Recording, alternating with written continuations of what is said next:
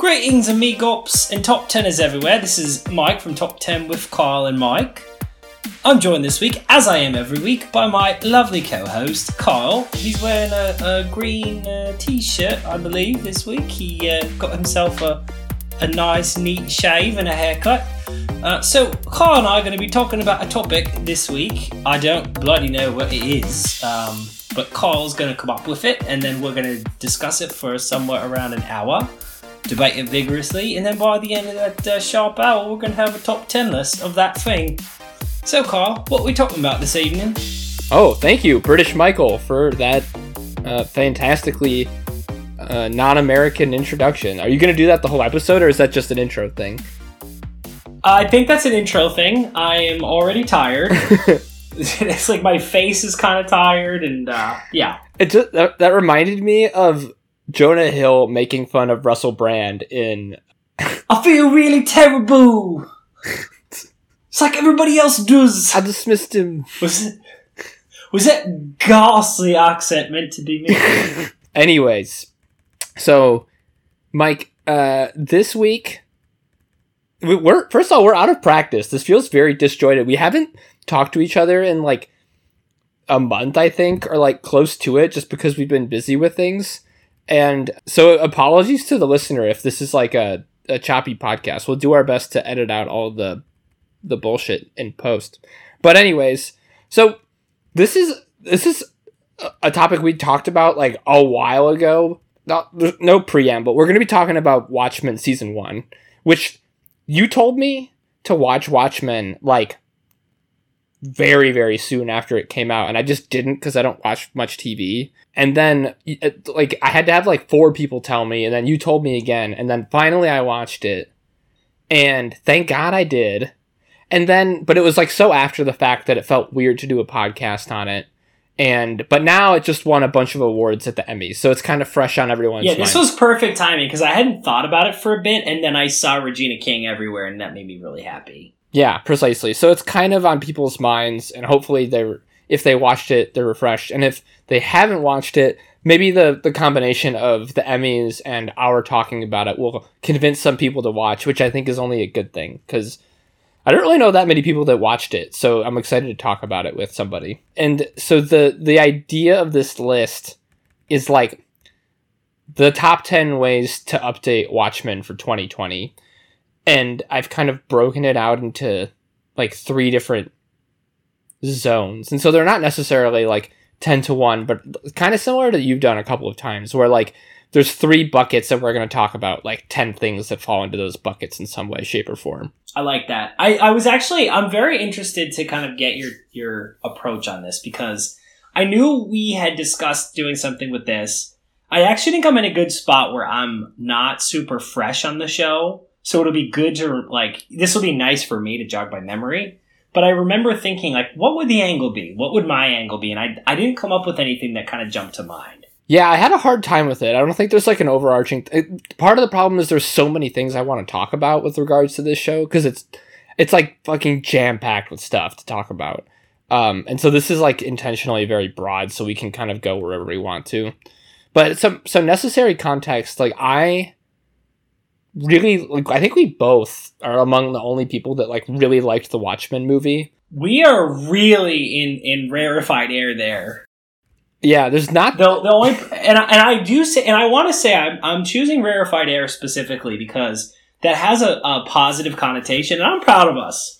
I'm proud of us for looking past that movie's flaws because I think I kind of look down upon people who hated that movie as either one of two things. They were either bums who wanted a more standard action movie or bums who couldn't get their noses out of the air that it wasn't the perfect adaptation and they were too snooty for it. Like I think I think you and I had the exact right level of snoot for that movie and I'm proud of us. Yeah, no, it was a good take by us, I think, especially like in retrospect because if you ask me, like it's definitely the best thing that Zack Snyder has done. Like maybe unquestionably. Yeah, like 300 was 300 was bigger and more fun, but Watchmen is better. Yeah. So anyways, that's important. I think I actually do think that's really important context. It's like we're coming at at this as like people that enjoyed the movie and were uh, at least for me like really looking forward to a, a TV show adaptation, but like very, very nervous about how it would go. And I've also read the graphic novel, and so I think I think you may have gotten that for me as a gift. I think I got it for you as a gift, and I hadn't read it when I got it for you as a gift, but I have since read it, and we're both big Watchmen fans.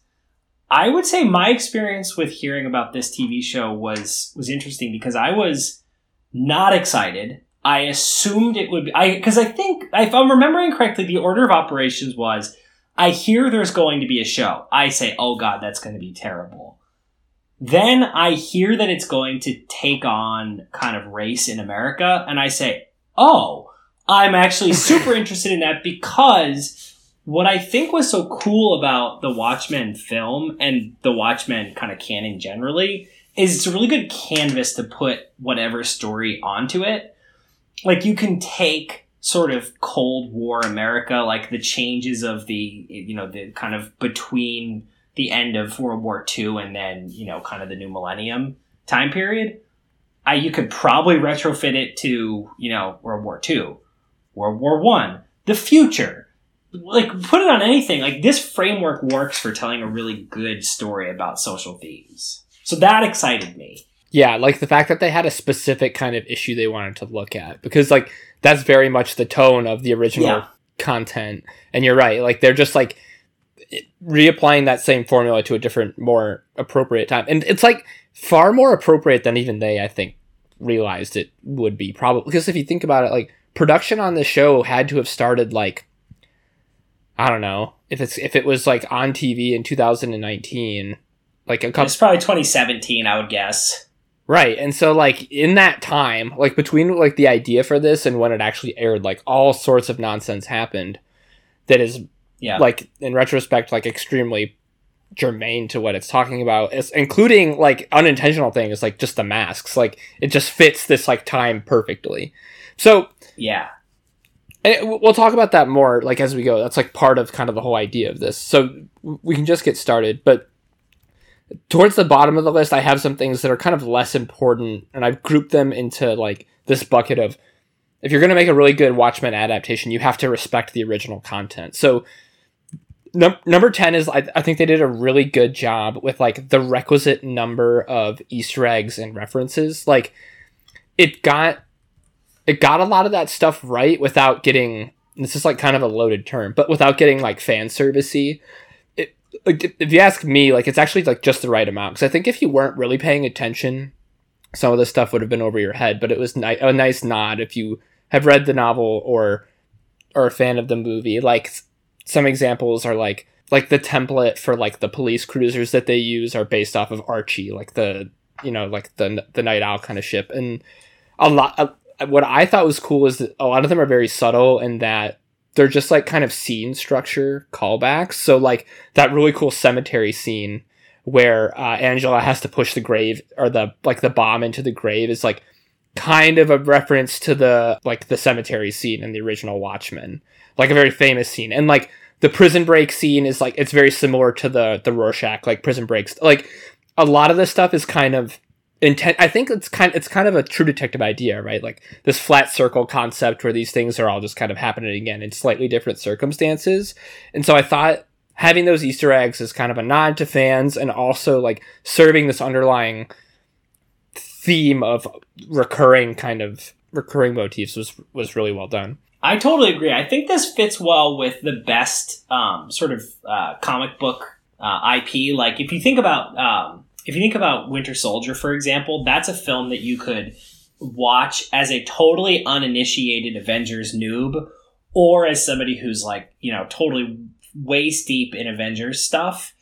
And I think it's the same with um, you know kind of like Logan, for example. Like the best the best things that are part of a pre-existing canon are those that you know kind of welcome new people and are also welcoming to the existing fans. And i think this you're right this struck the perfect balance. Like take for example um, dr manhattan who you know spoiler alert will show up on the show.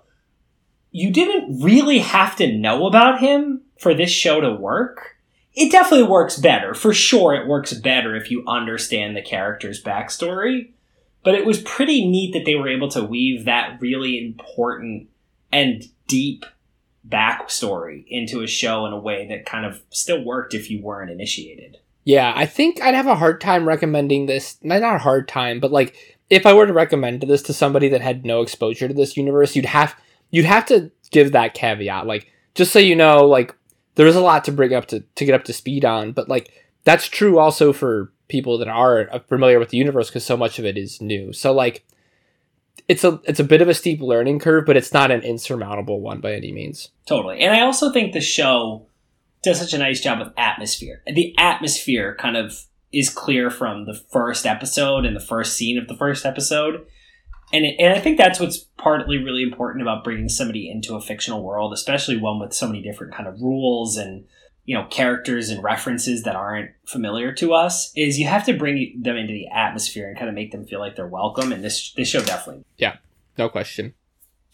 Yeah great call. That's a good number 10 number 9 i had uh, fix fix some of the movie's mistakes and yes that was a big that was a big one. And make sure that you're like respecting the the original content the graphic novel. And the biggest example and like one of the re- one of the things I was disappointed on uh, with the movie was for those of you this is spoilerific so yeah. so like a, a, big plot point in this show is that like the the squid bomb in new york like the alien attack and then like the recurring like squid showers that like Veidt has been doing like in for the past like however many years and so that is something that is true like that's from the graphic novel and very like controversially in the movie is something that is not in there. And in the movie, I think the whole idea is they frame Doctor Manhattan. So like instead of a squid bomb blowing up in New York, it's like a Doctor Manhattan atomic bomb or something like that. And so they just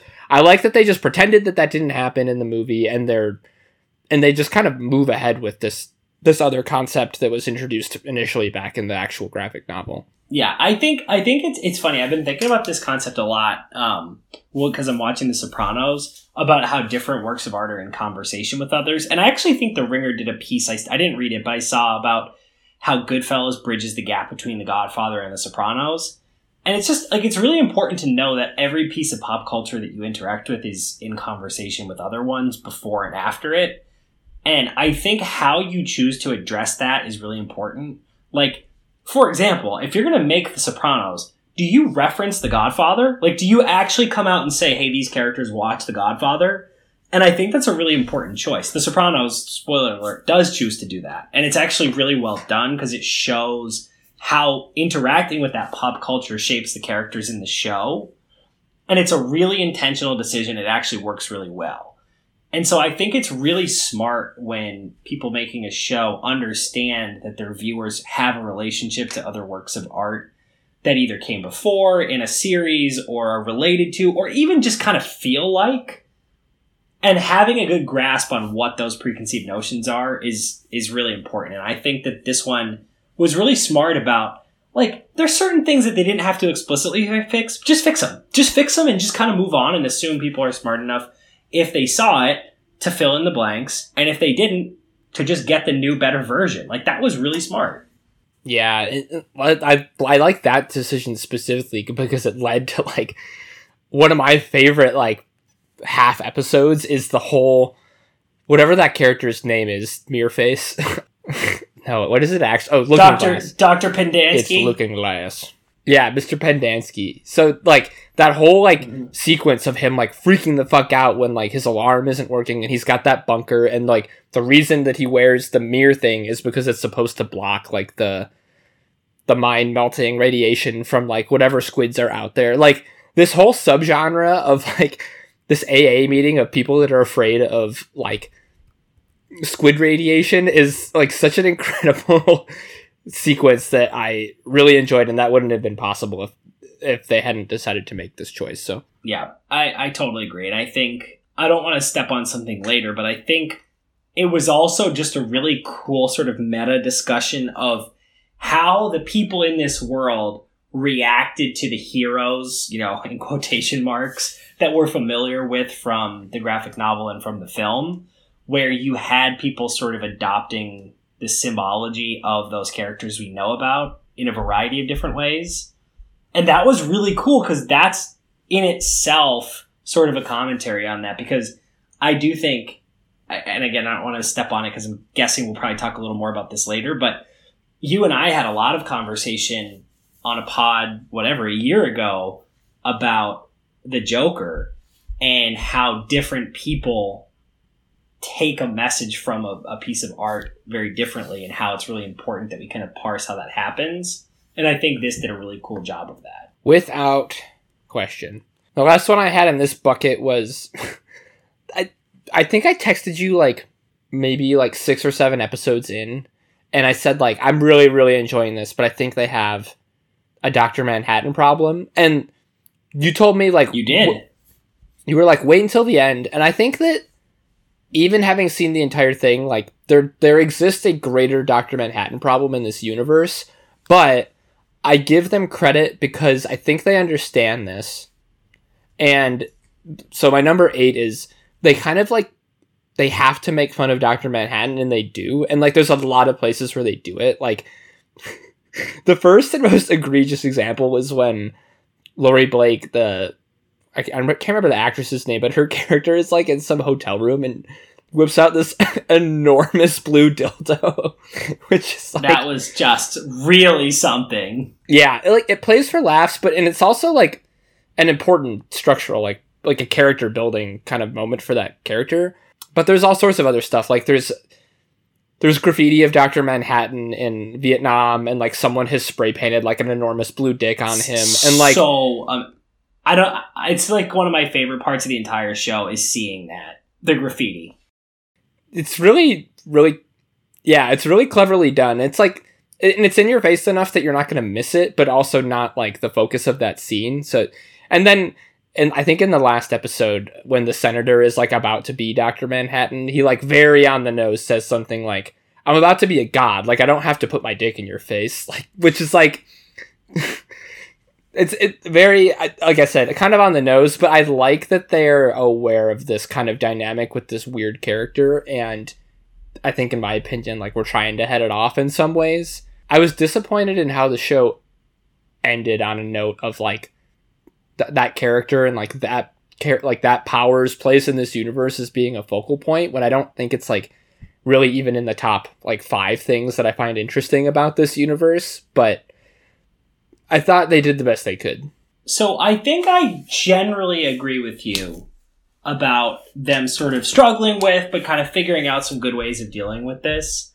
But I will say, I think part of what I really like about this is that the inherent strangeness of a of the concept of a god is funny. It's a funny concept, and it's part of why it's easier to poke fun at people who have faith than it is to try to understand them because it's funny. And if you don't take the time to sort of get at the root of why people believe what they believe, whether you think that there's something kind of at the root of their belief or not, it's just easier to think it's funny. And so I think that the show does a really good job of balancing sort of the seriousness of live of that this is a universe these characters live in where there is a god living among them and the humor and kind of how weird that is and so I think tonally they sort of handle that appropriately to your to your point. I think I ultimately agree with what you're saying that putting the focus on whether or not the Doctor Manhattan powers are going to be a big part of kind of the universe going forward, if there is even a season two, which maybe there isn't, is it's not it's not the right note to end on. I don't think, but I'm comfortable with the idea of exploring it more. I think I'm talking myself out of it. I think you're probably right. I, I don't know how to end that storyline though. That is, I guess, the Dr. Manhattan problem is I don't know how you end it without making it sort of an important grace note, like an important connection to what's next. I don't know. Yeah, it, it's tough. Like it's it's a double edged sword because like some of the things that they have to like some of the better things that I had to think about during the course of the show were only possible because of Doctor Manhattan. Like some of this time loop stuff and like these ideas about like destiny and, and like free will like they're not really possible without Dr. Manhattan in, some sense, but there is a cost to that. So, anyways, I thought they handled the tone well enough. Yeah, I totally agree. It's it's just it's a little bit of a tough one, but I think they dealt with it as well as they could. They took advantage of it where it was, you know, something they could take advantage of, and they kind of mitigated the issues where they could. Yeah, that brings us to our second bucket. So, if you're gonna do a show like this, like however many years later, obviously it's important to bring some fresh perspectives to it. But what I like about this show is that they assess the like some of the outstanding issues from the original from a new lens and like they didn't assume that a lot of the things that you might have thought of were tied off actually were or like they just kind of reimagined things and tied things back in really nicely and like so the first example i can think of is and i really enjoyed i i first of all i think jeremy irons is like just fucking incredible in anything i've ever seen him in i love him and when i saw him on God level good, and especially in this. yeah oh he's amazing and he's the perfect person to play an older version of adrian veidt Hundred percent. we're just really lucky that like the stars aligned for this to happen.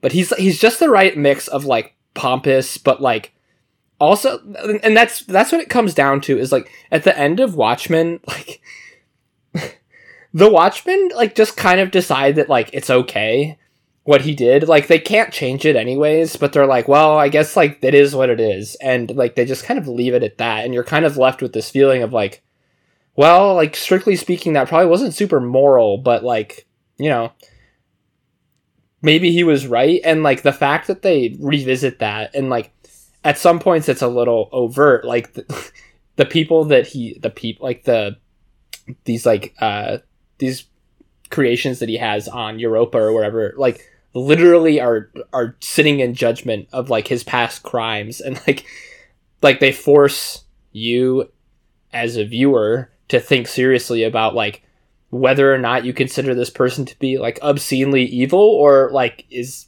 or also like mankind's savior. And like we have the benefit of knowing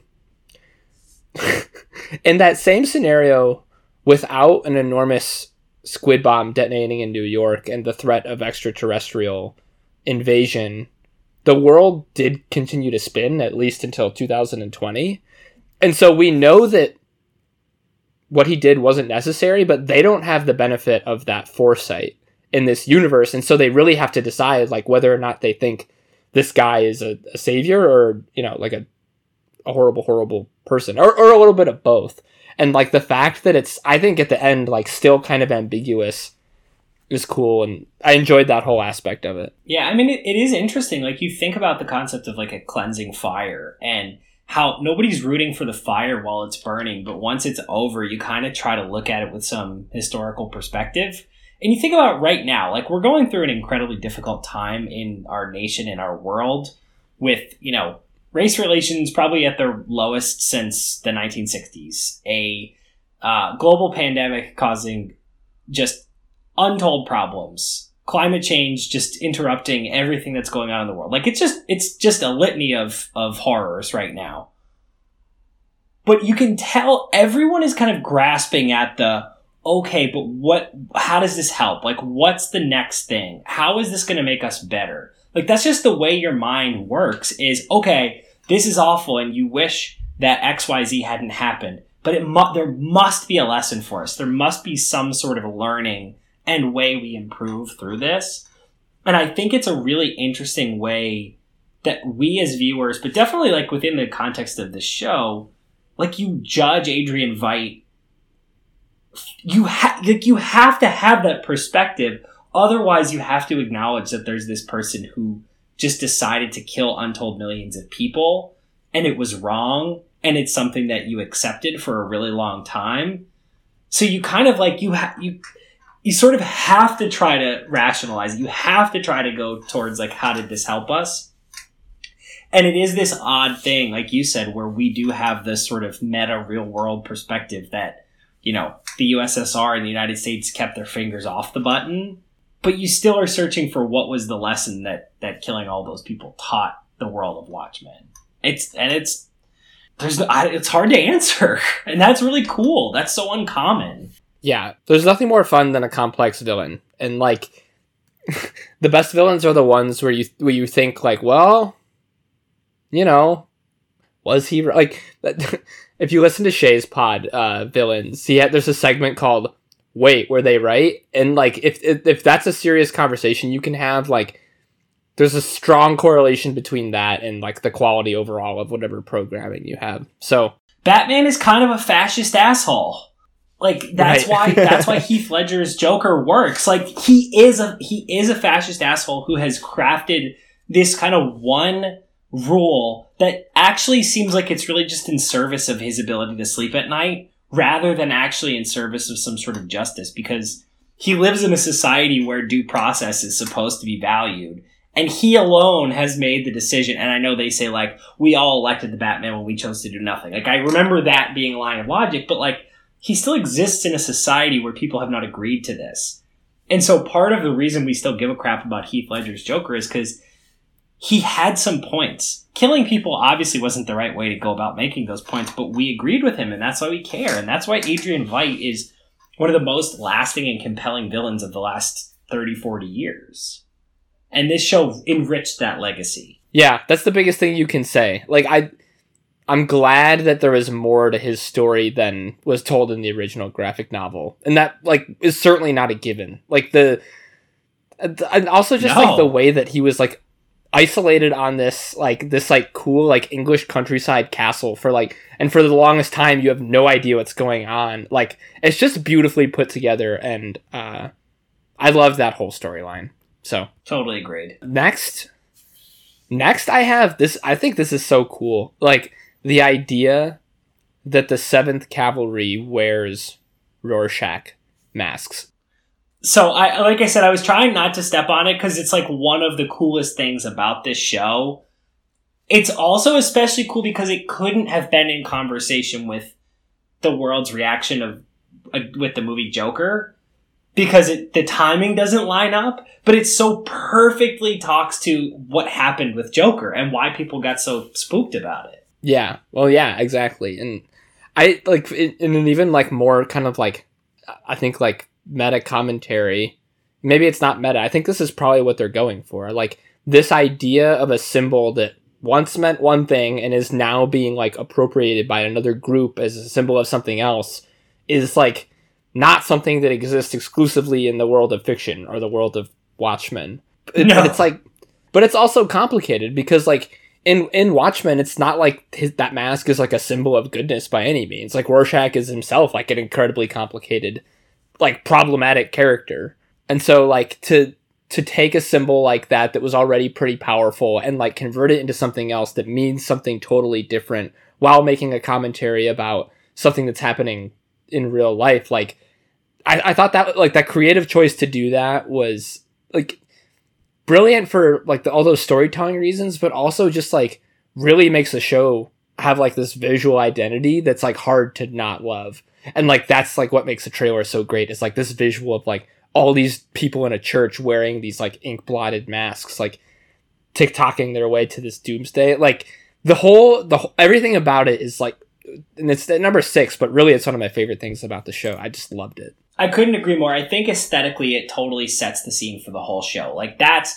the the image of police officers wearing those yellow kind of uh, like kerchiefs, and of the Seventh Kavalry wearing the Rorschach masks is the to me like that's the lasting visual of the show. That I guess in Angela in her her I forget what I don't even know what they call her, but whatever her outfit.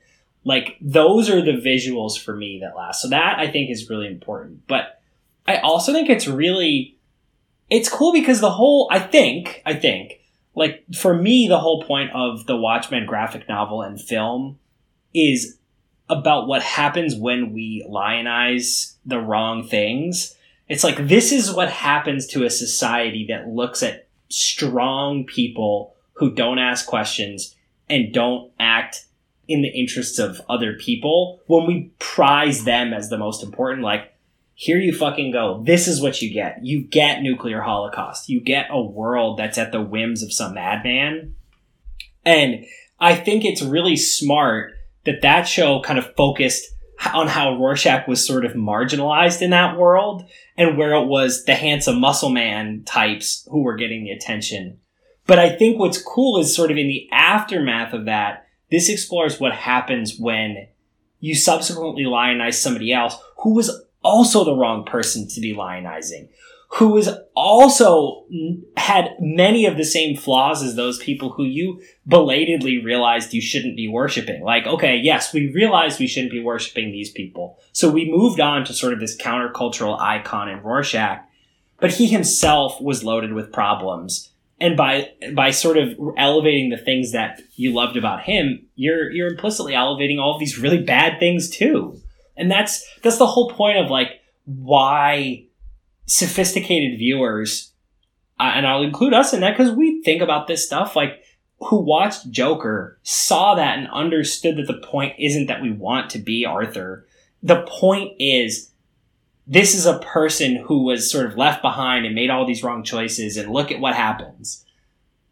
But there's also this sort of weird pull for a lot of people because they identify with that person rather than saying like, okay, let me step back and think about what are the things about this person I identify with, why, and is how is that bad?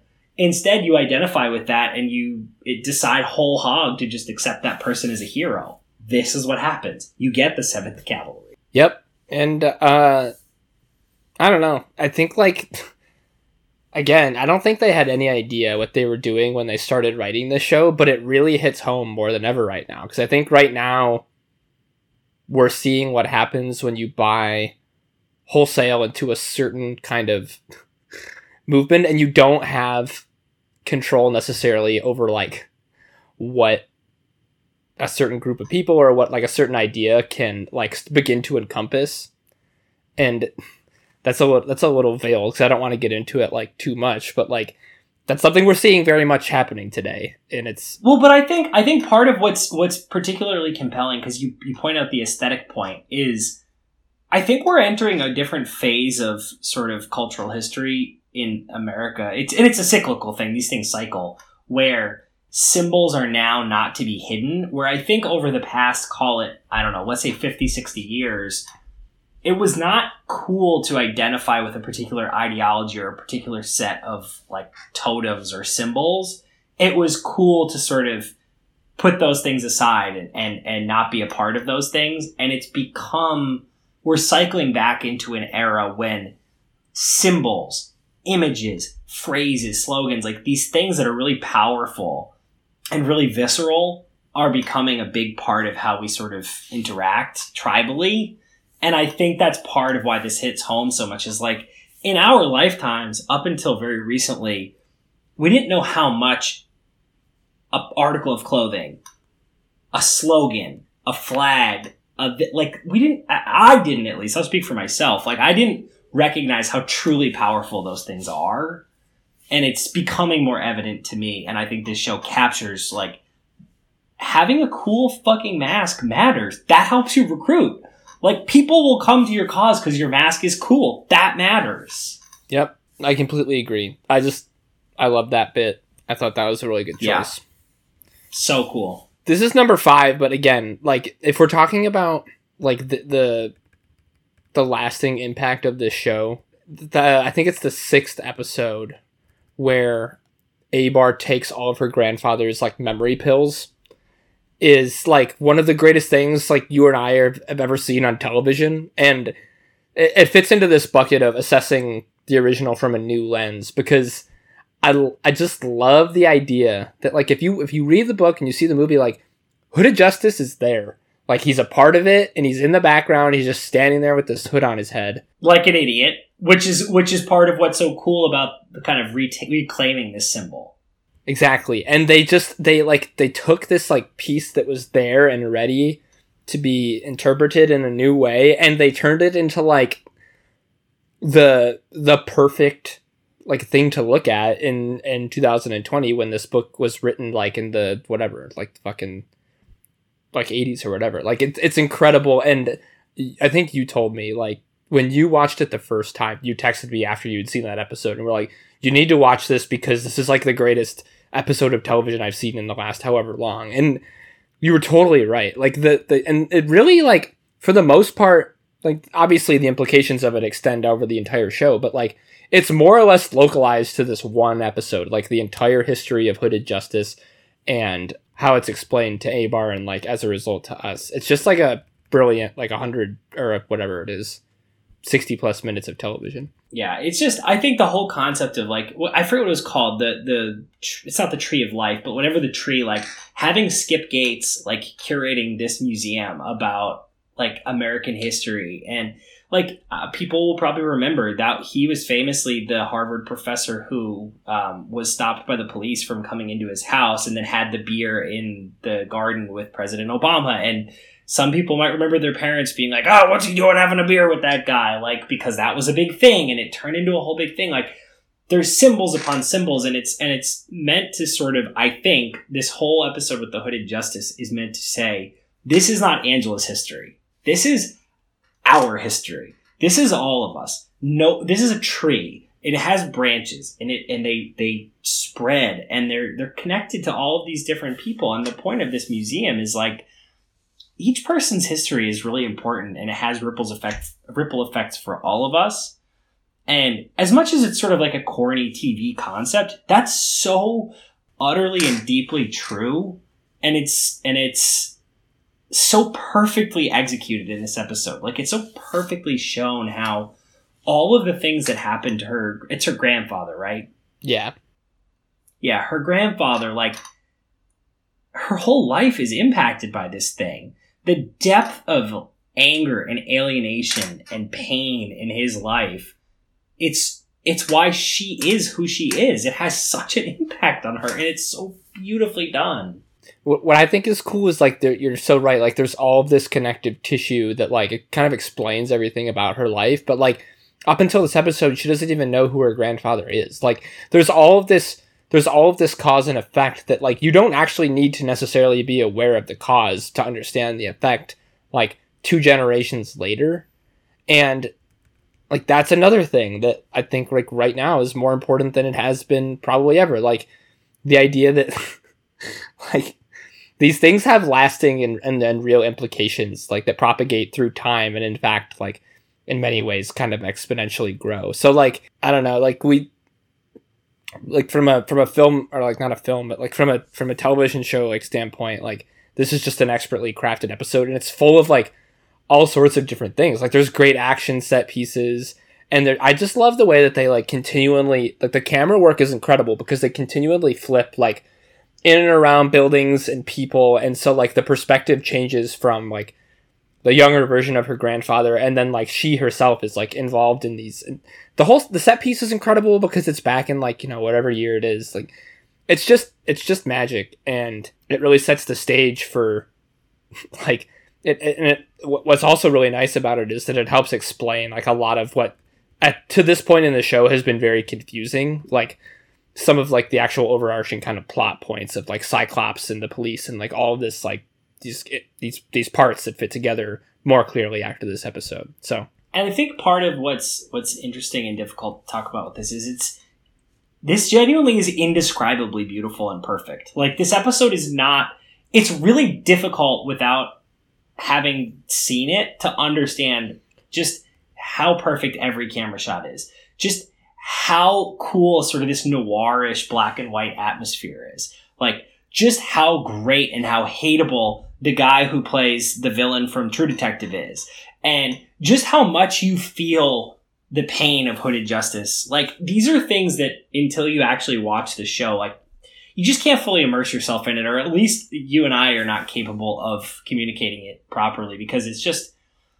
It really is. It really does defy exp- easy explanation just how great this episode is. Yeah. So the last bucket I have here is basically like just adding new stuff. Like you can't just you can't just rehash or recycle content from the uh, you know a beloved piece of of, of a graphic novel or, or whatever. And so we've already talked about this a lot, but we're going to talk specifically about some of like the new concepts that they brought to the table that expand on the Watchmen legacy in like a pretty in a very natural way. So you, you kind of alert, alluded to it already like Watchmen is what happens when you idolize and put faith in like these group of like really really flawed people and like there are similar themes in the dark knight like you've already talked about but and they kind of marry those two concepts and like attack it head on in this show this concept is like vigilantes as criminals and not heroes and so I think like where it's most obvious, it's in a pretty early episode. I think it's when they introduce Laurie Blake's character. Is this? It's basically they're basically recreating the heist scene from The Dark Knight, and like a very obvious Batman like substitute shows up on the scene only to find out that the whole thing is a sting and they arrest this guy's ass like immediately and I was so confused. I was so slow on the uptake. so was I. I was like I was very I was lost and then when I realized what was happening and when I realized um who she was, like she's the Silver Spectre but like has is now working for the FBI and is like actively trying to reel in vigilantes like she was. Like that inversion of role for her I thought was brilliant and I thought the way they conveyed it was genius in a way that we kind of understand like you were saying from other contexts that we have of other like you know vehicles in this same medium. And I think that's early, that's like episode 1 or 2 and like having seen that I was like wow the show's really fucking smart and I really like where this is heading. But that's a, it's a recurring theme throughout this whole thing is like this idea that vigilantes are not people to be worshipped like they're fucking criminals and I really liked that. That seemed like a natural place to go after the way that Watchmen ended, and I'm glad that that's the step they took. I also think it's interesting you said about adding new stuff. I think one thing that was just really cool was moving the the kind of focus of this show away from urban America and into kind of the heartland. Because I think it, it has a couple of things that are kind of cool about that. One is just it's it's a different visual. It's like different stakes, different you know kind of layout, which is it's nice. Like it's a nice break. Like you picture seeing, you know, Batman in the countryside. It would just be unfamiliar and different, and it would give him an opportunity to do new stuff. So I really like that. But I also think it was a good opportunity to sort of introduce the themes the show wanted to talk about in a different spot. Because like I think we're all pretty well versed in, you know, conflict between the majority and minorities in you know urban America, but to see it in kind of rural America in a way that really connects with America's past was just really smart. And like adding adding just a new location really changes the feel of the, the whole universe in a way that was really positive. Yep, I completely agree. I think you're right. Like this this whole show has like kind of a backwoodsy kind of vibe to it, which is absent notably from the first one. But I would say that like I don't know, maybe this is too on the nose. Let me know what you think. But like this the show is intended to capture a moment in America where that part of the country is like kind of like for a long time I think it had kind of been forgotten about and now like is can't be because it's like it's the focus. It's why we're where we are today.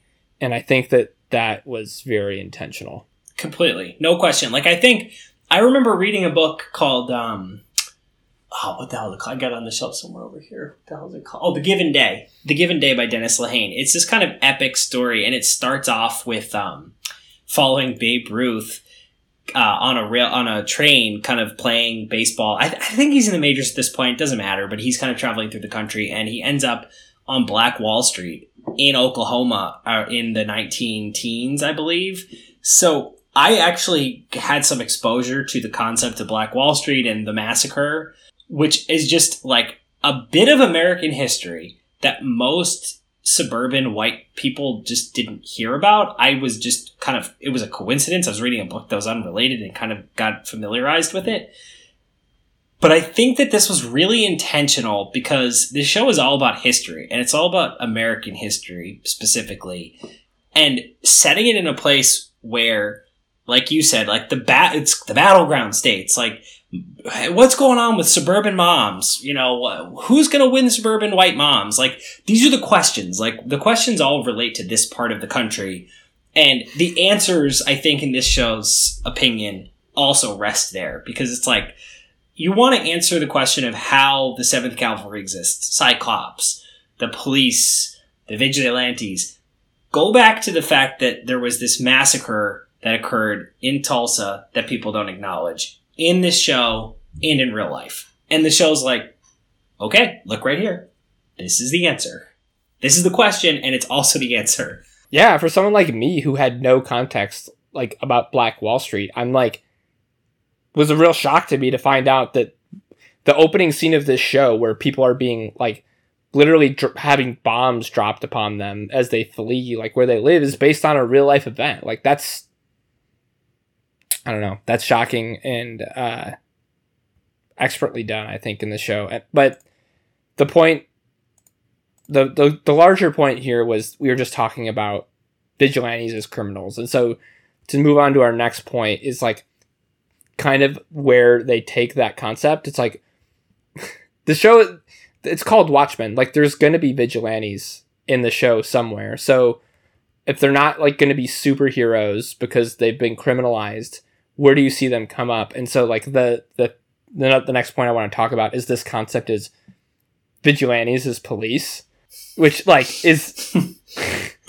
it's not it's not super subtle, right? Like they're wearing masks and they have all of these different monikers and like superhero names. Like I, I jotted down a couple like Sister Night, the Red Scare, Pirate Jenny, Looking Glass, the Panda. Like they've basically just converted the Panda. yeah.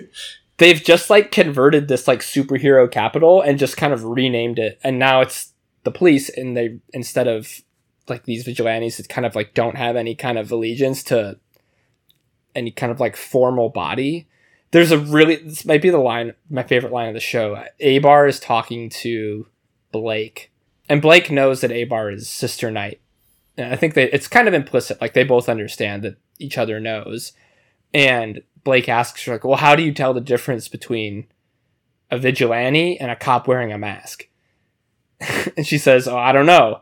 Blake says, neither do I. And like, that, it's like again, it's it's pretty in your face, but like that that if you really think about it, like there's not much of a difference. And like obviously this concept becomes problematic the further you go into the show and like like aggressively problematic like in a, in a way that wouldn't be reflected in, in real life probably. But it's it's striking at the heart of a very real life issue is like where we decide to give power and like how much power we give to to you know like the people that we want responsible for protecting us like is a really fine line. And this week like last week, the week before that, like that is a concept probably more than any other one we talked about so far that well maybe not more than but like just as anyone we've talked about so far is like extremely pervasive today. And like this show exaggerates the issue but like not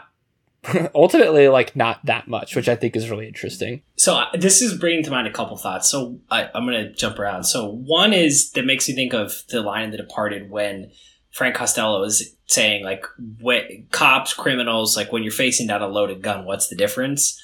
And it's an interesting line and it's exploring the same concept again in a not so subtle way, but that's the whole point of that movie. And that is set in the, the at least nominally real world. So this is an idea that's been explored, you know, pretty, pretty fully in a lot of different media. So that's one thing I'm thinking of. Another thing I'm thinking of is the question of kind of how the police ended up in the state that they were in, where they are wearing these masks. And it reminds me of the end of um, Batman Begins when Gordon and Batman are discussing the Joker and they're saying, like, look at you, you're wearing a mask. Take this guy. Like, we buy, you know, we, we buy bulletproof vests. They buy armor piercing rounds. We start carrying semi automatics. They start carrying automatics. It's this concept of escalation and how as the criminals escalate, the cops escalate, and the criminals escalate, and the cops escalate, and it gets to the point in this world of the Watchmen where it's only logical for the police to wear masks. And the problem isn't the police wearing masks. It's all of the things that went into the police wearing masks that's the problem.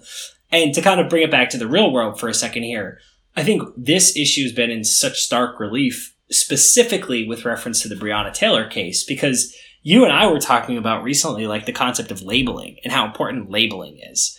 And part of what I think has struck people as so, as so difficult to kind of get over with the Breonna Taylor case is the police did something. Now, put, we're going to put aside the findings of the attorney general right now because they're they're a little difficult to parse through and they're very fresh and we're still kind of working through what the, the just the attorney general came out with but just taking conceptually as police officers having the authority to execute a no knock raid on a home versus regular citizens, of course, not being able to break into somebody's home while armed, it introduces a privilege and a responsibility that we've delegated to a group of people that is considered a crime when done by somebody else.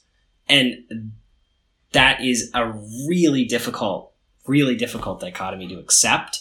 And in the show, they use the mask as the perfect symbol for this. Like, we've got these people who wear, when they wear a mask, they're a criminal. They have to hide their masks if it's a Rorschach mask. But if it's this other mask that has something else on it, they wear it proudly and we look at them as heroes. Yeah, well, and well, that, this ties perfectly into my, my next point is, but like, part of the problem is like, it's the same group of people in some cases, right? Like, we talked about this with Alex, and like, this is not like, you know, like the idea that because in this show, I think I don't remember the actor's name, but Judd, like the chief of police, like is and his wife. I think they're like the ones that are like Don Johnson. This whole yeah, exactly. They're the ones that are leading this whole Seventh Kavalry, you know, thing, and he's the chief of police, and like it's exaggerated, but like it it it represents something that is true in the real world. And what I think is interesting is, I want to say like it's true all the time because we talked about this a lot when we talked, you know, to Alex about it. But like, like Abar, I think like pretty Angela, like we can pretty much say like she's a, a heroic character and we for the most part kind of align ourselves with her and she seems to be like pretty morally grounded. And she is a police officer working in a system that clearly is like not a good, you know, has been infiltrated by these other people and like in this case it's pretty pretty aggressive how that pans out but like i think that like it's a pretty easily transferable allegory of like there are good people and bad people and they're operating into this in this system that like in this case we can say definitively has been mutated into something evil. And i don't want to i don't want to be i don't want people to think i'm saying that our police officers are evil. I think them the point is i'm trying to say the opposite is like even with people that are well intentioned like angela is in this show she finds herself operating in this system where she's wearing a mask and dragging people off the streets and beating them up for information and i'm getting long-winded but the point is that like there's a lot to parse here that is is, is extremely relevant to what's going on today well, as the resident longwind of, of the podcast, I can sympathize with your problem. But the the thing is, I, I think I want to bring it back to Batman because these, as you said, like this is deeply in conversation with things like Batman. The thing about Batman is he is, we accept as viewers of those films, fundamentally a good person. His aims are fundamentally good. Those are things we take as gospel. He wants Gotham City to be free of crime so that people can be free to live their best lives. Absolutely. He has a set of rules in place that he has imposed personally that he will not cross this line, that line, that line. Part of the point of Batman is that it doesn't matter that he's a good person. We did not elect him. He does not have the authority to take over and do anything he wants. It doesn't matter how good a person he is. He's operating under a flawed set of assumptions and a flawed set of rules. And it's the same with Angela Abar. She can be as good a person as we want her to be, but she's operating in a fundamentally unjust system in which police officers are dressed as criminals and behave as criminals. It doesn't make her a bad person. It doesn't matter that this is the whole point is that it doesn't matter that she's a good person. She's in a flawed system. She could be the best person on earth. She can have even the powers of Dr. Manhattan. Even as a good person, the moment you have the powers of Dr. Manhattan, something is wrong. Yeah. Well, it's beautifully done because it's it's murky as fuck, right? Like Angela's our hero, yeah. but like in a vacuum, like she does some like they've all like Uh, like most of the characters in this show, like there's a whole lot of gray. Like even her grandfather, like Hooded Justice, like totally. His motivation. Don Johnson are... didn't get a trial. Don Johnson did not get a trial. He this yep. is this is part of what's what's really difficult, and the symbolism is is obviously right on the nose of lynching him, but it's it's a really difficult cycle to break out of. Like the trauma and and the show does not tell us, "Hey viewer, you're stupid." this is a good thing that he's doing or this is a bad thing that he's doing. It shows somebody doing something and asks you to, to take some time to think about it, which is, which is rare and, and, and I appreciate it. Well, and it's the it's the absolute perfect segue because the last thing I have on my list is what I think is a really really poignant kind of ending note that the show lands on, and it at first at first blush I think it is just like a it feels like it needed to end with kind of a flourish, and so that's what happens. But I do think that the the lasting message. So Lady Trieu, her intention is to like harness the power of Doctor Manhattan and using this unlimited power just get rid of all the seventh kavalry and just like obliterate them and just like we'll be done with this like group of like racist evil fucks and like that will be the end of that like thank god we'll wash our hands of it and she pretty much does as much. Like she blows up like several rows of people sitting right in front of her and like literally disintegrates them. But that is presented to us as like wrong which it is. And she's ultimately kind of like one of the main villains of the show, and she has to be stopped. And like, however that happens, like Veidt and Abar and Blake, like I call them team up and and stop her from just like assuming this otherworldly power and just kind of operating as judge, jury, executioner. And so like, what that said to me is like, these people are evil. Like we've spent this entire show explaining to you how like these people wearing Rorschach masks back in the 1920s or whenever it was, they were evil then and they've changed kind of their messaging and they've changed their recruiting tactics and they've kind of changed their focus a little bit to make it look a little different, but they're still evil. But the solution is not to just obliterate them. Like that that can't be that can't be our end goal because now you've just you've just swapped out one like one ideology for another. And I think that there's a lot of there's a lot of truth there to what how we think today. Like I think we've been like dancing around it a little bit and not dancing around it. We've talked about it pretty openly, I think, on this podcast. But like, there's a lot of allegory here today about how I think like things have become really antagonistic, and it's like really hard to not choose a side when thinking about you know like our lives and in this show. But my lasting impression is that like the solution is not to to just completely dismiss this other this other group of people and and just be done with them and kind of marginalize or ignore them. The idea is somewhere in the middle. Like we need to figure out a way to make some kind of not not compromise because I think like in this show you wouldn't want to compromise with like these these these people, but like there's a there's a there's a solution that doesn't involve just completely obliterating them. And so again, I'm rambling, but I, I hope you understand what I'm trying to say. I like that the show ends on this note of like, you can't swing in this other direction all the way either. Yeah, I think it's I think it's interesting because it's definitely an issue sort of in the personal and the cultural level right now where like we do have the power not to obliterate people this way, but to mute people on social media. To say like, "Oh, you posted some stuff that I'm not interested in, so I'm going to unfollow you." And I have heard, like, uh, of course, it's it's silliness and it's just you know think pieces, but like people saying, you know, what really this country is so divided into two different groups of people. Wouldn't it just be better if we took our balls and went home and we just had the United States of the North, United States of the South, like just like weird, you know, secessionist bullshit. Uh, of course, those are think pieces. Nobody's talking seriously about that, but it's fundamentally the kind of the concept is I don't like what's going on with you. So I'm going to just excise you from my brain. And the show doesn't offer a particularly useful solution, you know, an alternative to that, but that's because it's a really difficult and thorny issue. But like the the question is if you're if you're in a situation where you think you're the Lady Trieu, and you don't think you're the 7th Kavalry, which nobody thinks they're the 7th Kavalry, that's kind of the point. And you think that you you want to to make sure that the Seventh Kavalry stops being the Seventh Kavalry, your options are to ignore them slash get rid of them, or do you re-educate them? Like what what is the fight that you're going to take up?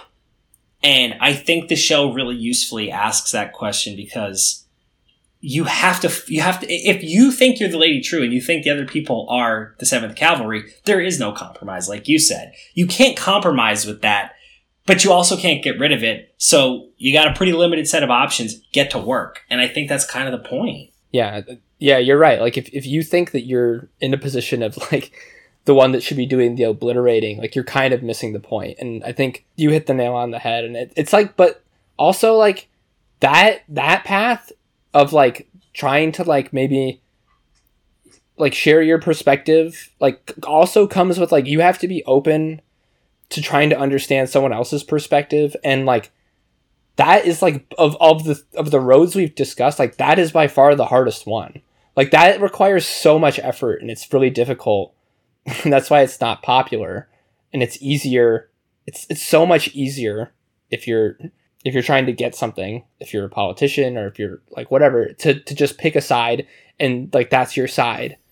That's the easier course to do and it's really hard to do in the middle and and part of the difficulty of this is as the stakes get raised and you feel like you're right it gets harder and harder to rationalize trying to listen to the other person because just put yourself in a situation. I, I like the, the seventh kavalry is, is a good, safe thing. So just put yourself in the situation where you see the seventh kavalry rising.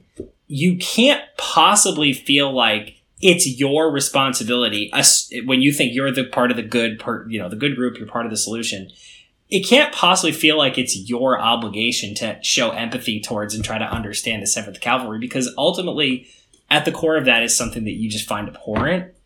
But that's part of the the difficulty of being right is it's your responsibility to be the one to do that reaching out because if you're right, your message is more important and you have to find a way to spread that message like that's that's kind of the that's sort of the burden of being right. It's like with great power comes great responsibility. It's the same with with great you know with with great righteousness comes great responsibility too. It that's also true. Yeah. I i think we're in complete agreement. I just i just love that like this is a conversation that we're having because of a tv show. Like i think that like this is an I think this is an important television show and I love that like we can discuss like these kinds of topics like a few minutes after we were discussing how much we love like Dr. Manhattan penis graffiti. Like wrapped in this shell of like wrapped in this awesome shell of like superheroes and blue guys that live on Mars and a guy named Ozymandias that like routinely sprinkles squids on top of the world. Like it's a it's a cool kind of alternate kind of way to assess this and it's more accessible i think definitely for someone like me who eats this kind of shit up. I don't know. I just i was really really happy with this show and the whole vibe of it is incredible. I would also be remiss if i didn't mention that the trent reznor uh, soundtrack is magnificent. So that's that's all i really had to say. I think that, that that's the end of my list anyways and there's obviously not going to be any like re-ranking or but i don't know. Do you have any closing thoughts I want my closing thought to be that I just am so glad that Regina King is such a part of my life because I think she's such a monumentally magnificent actress and she's so funny and so fierce and I just I love her so much and I loved that she was the hero of this show and the complicated, difficult, problematic hero, but like she's so good. She's just so yeah, the show's brilliantly acted by all parties involved. They all have to pull their weight for it to work, and it sure. Also, does. Yahya Abdul Mateen, like holy crap! I did not. He was the the like the mantis, right, or whatever, like that stupid villain from uh, Aquaman, I think. Oh, was he really the manta ray? I think he or manta ray. That's what it was. I think that's him. Like he's some dude who I just like thought was kind of a, you know like going to be a, a B level like bad guy in movies and I think now I am just a dope, and he's going to be in everything because he's amazing. He had a hard job. He did a good. He did good work here. Anyways, that is it. If you, I, if you've watched, if you've listened to this whole podcast, I sure as hell hope that you have watched Watchmen. So we don't have to recommend it, but I hope that like, if anything, someone sees this in their feed and is like, I should watch that show, and they do because it's really probably my my favorite thing I've watched on TV this year. I loved it. Yeah, same. Anyways, this is usually the part of the show where we recap. I'm, I'm not gonna, I'm just gonna skip right ahead to our thank yous. I usually thank Kevin MacLeod. We blew right through the not top three, so you didn't hear that today. But uh, we did hear the theme music, which he composed, so thank you, Kevin. Yep, it was stankalicious. Stantastic. And Uh, even though you didn't hear the not top three, you did see our artwork, probably, unless you listen to podcasts differently than I do. And so you've noticed that the artwork is dope. And I uh, should note that Erin Sant did that. And more of her artistic stylings are on Instagram at Sant Design. And speaking of uh, wonderful artistic stylings, I would be remiss if I didn't mention uh, the artist from whose work I directly benefit financially. Uh, Caroline Labranti, our social media coordinator. she does great work for us on uh, especially our Instagram feed. That's at top10km with the 10 spelled out T E N. We can also be checked out on Facebook, uh, top 10 km or top 10 with Kyle and Mike. I don't know what the hell it's called. Shoot us an email, top10km at gmail.com. 10 is also spelled out T E N. Tell us all the ways we screwed up. Tell us you wanted a not top three from the show. We'll block you immediately. Uh, but if you want to check out any of the other stylings of our social media director, you can check those out at cml.photos. And lastly, well, I'm sure you're listening to this on some sort of podcast app. Uh, if you're looking for another one, you can check us out on the Apple Podcast app, Stitcher, Spotify, Podbean, pretty much wherever podcasts can be found. So, Kyle, that's what I got to say. Just great stuff, Michael. Thank you for talking about Watchmen with me for an hour, and uh, I'll catch you at some later time. All right, catch you on the flippity flip. Peace. Peace.